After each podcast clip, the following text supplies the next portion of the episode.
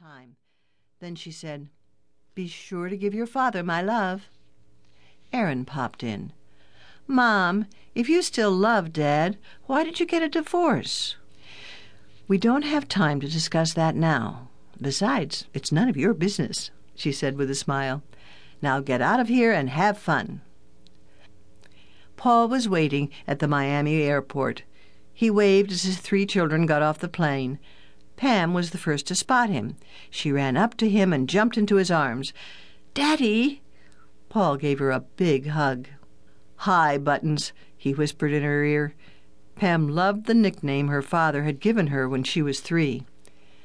Then Aaron and Jim hugged their dad. Paul put his arms around all three of them and said, This is going to be a great trip. We'll sail all over the Bahamas. We'll swim and snorkel and do some fishing.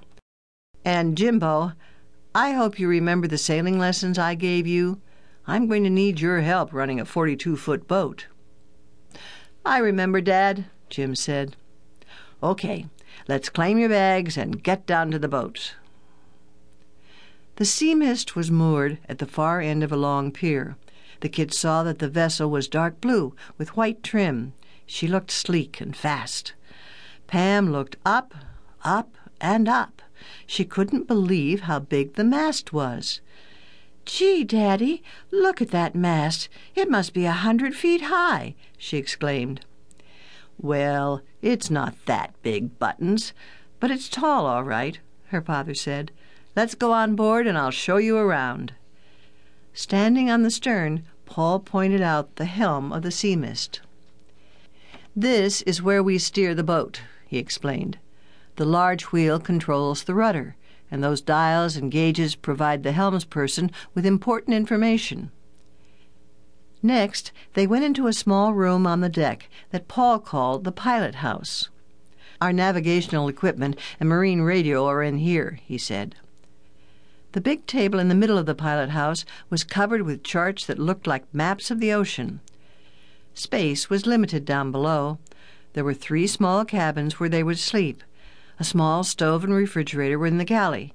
The kids were glad to see that the head, or bathroom, was complete with a shower. Jim, you and Pam put all the clothing and gear away, Paul said. Aaron and I will go to the market and buy food for the trip. Does anyone want anything special? Peanut butter, Pam yelled. Don't forget about the peanut butter. And frozen pizza, Aaron added. Don't you guys ever eat good food? their father asked with a laugh. Only when Mom makes it, Jim laughed. Those two would live on junk food as they could. Look who's talking, Pam cried out with pretended anger. You eat more ice cream than anyone I ever saw. Forget it, guys. I'll pick the food, Paul said. When you're hungry enough, you'll eat it. And I promise you're going to get hungry because we're all going to be working hard. Paul and Aaron headed off to the store while Jim and Pam started to put away their things. At the store, Paul filled two carts with food. He expected to be at sea for ten to twelve days, and there were four mouths to feed. Aaron added plenty of frozen pizzas, cookies, and candy bars. Finally, his father said, that's enough junk food, Aaron. It's a wonder your teeth haven't already rotted and fallen out. Oh, gee, Dad, we're on vacation. You sound just like Mom now. And by the way, Mom sends you her love. That's nice, Paul said with a smile. When you get home, be sure to give her my love, too. Aaron didn't say anything, but he wondered why adults were so strange.